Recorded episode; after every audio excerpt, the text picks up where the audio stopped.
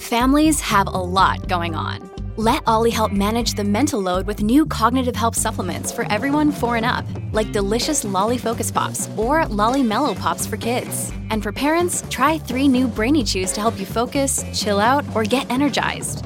Find these cognitive health buddies for the whole fam at olly.com. That's O L L Y.com. These statements have not been evaluated by the Food and Drug Administration. This product is not intended to diagnose, treat, cure, or prevent any disease. Good morning. Welcome to Axios Today. It's Tuesday, October 18th.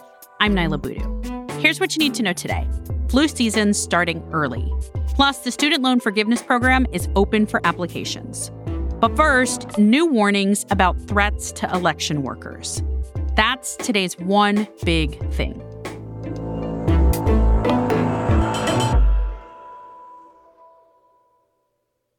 The FBI has issued a warning about threats to election workers ahead of the midterm elections, and Colorado has been identified by the FBI and Homeland Security as one of the top states for threats to poll workers, which has put election administrators on high alert. Axios reporter John Frank is based in Denver and has been covering efforts to disrupt the 2022 midterm elections. Hi, John. Hi. So the FBI is saying this is worse than 2020. What states and what actions in particular are they worried about? It's hard to believe, but yes, what seems to be happening here is all the threats, falsehoods, misinformation from the 2020 election are all coming to a head here in the 2022 election. And so, what election workers here on the ground in Colorado tell me is that it's just a lot more intense the scrutiny they're facing, the public records requests, and yes, the threats to election workers. The FBI issued a report earlier this year that found about 60% of the threats to election workers we're in just seven states. So that's Arizona, Colorado, Georgia, Michigan, Pennsylvania, Nevada, and Wisconsin. And what all those states have in common is they all underwent election disputes, recounts, or audits after 2020. Here in Colorado, for example, we had a recount in our 2022 June primary for Secretary of State. And the woman who lost was an election denier and forced a recount in this race, which again showed that she did lose, but still it stirred up enough animosity and threats that Colorado is one of these top states.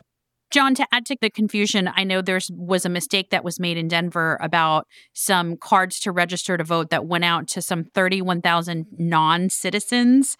How much is that adding to problems? County election workers tell us that is only amplifying the concerns. They feel under the microscope. So any error, even a small clerical error like this, just only further accentuates the conspiracy theories, they say. And that only further raises questions to a point where you know, they're starting to worry that the election denial will get to a point where it infiltrates the broader public trust in elections here in Colorado. Because Colorado has some of the most accessible and secure elections in the country. So if our elections get challenged or doubted, that's going to speak volumes about just where the country stands as a whole. And you reported that in Colorado, county clerks are having an increased number of these election deniers applying for positions as poll watchers and election judges. Are we seeing that happen in other parts of the country as well? This is a national trend, and here in Colorado, it just does seem to be a little more intense in some of our most Republican counties.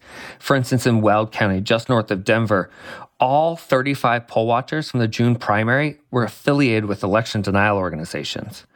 And this general election in November, officials are saying they will have a zero tolerance policy for disruptions. And so if these poll watchers cause a scene or try to, you know, impede someone voting, they'll be immediately dismissed because the poll watchers are there as part of law and they're allowed, but they're not allowed to disrupt the election. So last year, the FBI and the DOJ established a threats to election workers task force. How effective has that been, especially now that we're just a couple weeks out from Election Day? What it's been most effective at is identifying these threats which they're seeing come in through all sorts of channels. Most of them come in via email for that matter, but a lot are being phoned into local and state election offices. Those are then being referred to the FBI task force, who's working more closely with election officials here in Colorado than ever before, according to our county clerks on the ground. We recently had someone who made threats against our Secretary of State Jena Griswold, who is the state's chief election advisor go to jail for those threats. So the FBI and the DOJ is taking it very seriously, at least here in Colorado. Axios Denver reporter John Frank. Thanks, John. Thank you. In a moment, what to know about the coming flu season.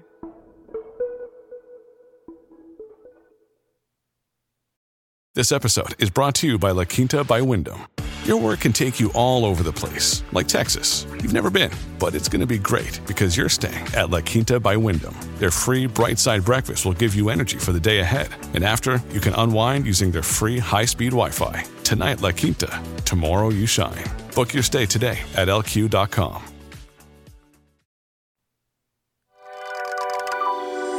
Welcome back to Axios Today. I'm Niala Boodhoo.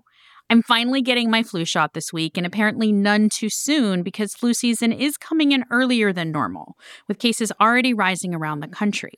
Other viruses, like those that cause the common cold and one called RSV, are also hitting many adults and children for the first time since COVID precautions have relaxed. Here to answer your questions about what to expect and what you can do is Dr. Celine Gounder. She's a senior fellow with the Kaiser Family Foundation, as well as an infectious disease specialist and epidemiologist. Dr. Gounder, welcome back to Axios today. It's great to be here, Niala. Dr. Gounder, let's start with the flu. When is the best time to get your flu shot? It's a great question. So I was just on service at the hospital. We usually do these 14 day straight blocks. And I had two patients in the hospital with the flu who are quite sick. And, you know, I think this is about the right time to be getting your flu shot, given that we are seeing flu circulating a little bit earlier than usual. And what projections do we have for this year? And I know this is a tricky one. How effective is the current vaccine going to be against the flu strains that we're already seeing? You know, we really don't have a sense for that as we go into the flu season very well. We start to get a sense midway through flu season, then at the end, we can say in retrospect, you know, this was a pretty good match or not. We also don't entirely know how bad this flu season is likely to be. If you look at countries in the southern hemisphere, that is a way of prognosticating, forecasting what we might see. There's been some variation. So, Australia, for example, had a really bad flu season. South Africa did not. And so, this is likely to play out a bit differently all over the world. Dr. Gounder, there are other viruses making the rounds, specifically RSV and enterovirus. Can you tell us what these are and what we need to know about them? These are both viruses that can cause cold or flu like symptoms. Um, so, for example, the nose and throat can give you a runny, stuffy nose or a sore throat or cough. But when they go deeper into the respiratory tract, they can cause what's called bronchiolitis or pneumonia. And that's where it can get really dangerous, especially in the very young and very old. Those are the groups we worry about ending up in the hospital and getting really sick.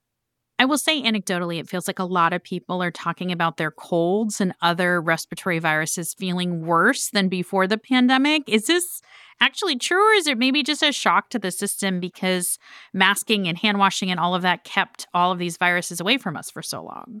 Well, it's probably a bit of both. We are certainly seeing a spike in respiratory infections. People haven't been as exposed over the last couple years because of all those mitigation measures. And so infections are coming back with a vengeance. Are they actually so much worse than they were pre pandemic? I don't know about that. But take the case of RSV, for example, kids under the age of three, most of them haven't really been exposed. And so now you have all of these kids all being exposed all at once. And so, of course, you're seeing pretty big numbers of RSV and then also kids getting really sick and ending up in the hospital with RSV. Dr. Celine Gounder, an infectious disease specialist and epidemiologist, as well as a senior fellow at the Kaiser Family Foundation. Thanks, Dr. Gounder. Great to be here. And we received a note from a listener asking for an update on another virus in the news, monkeypox. Olivia in LA wrote us to say, quote, "It seemed like such a huge issue months ago, but then some other things took over the news cycle." Well, the CDC just announced some good news about monkeypox. Cases are continuing to decline in the US, with the virus hitting its lowest level since June. If you want to send us a question or comment, my number is 202 918 4893, or you can email podcasts at axios.com. Before we go, an update on President Biden's student loan forgiveness plan.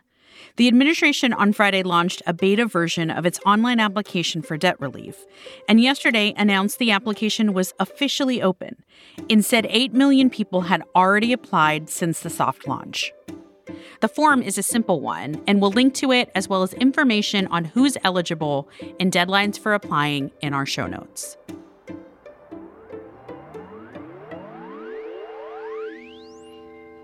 That's it for today. I'm Niala Boodhoo. Thanks for listening. Stay safe, and we'll see you back here tomorrow morning.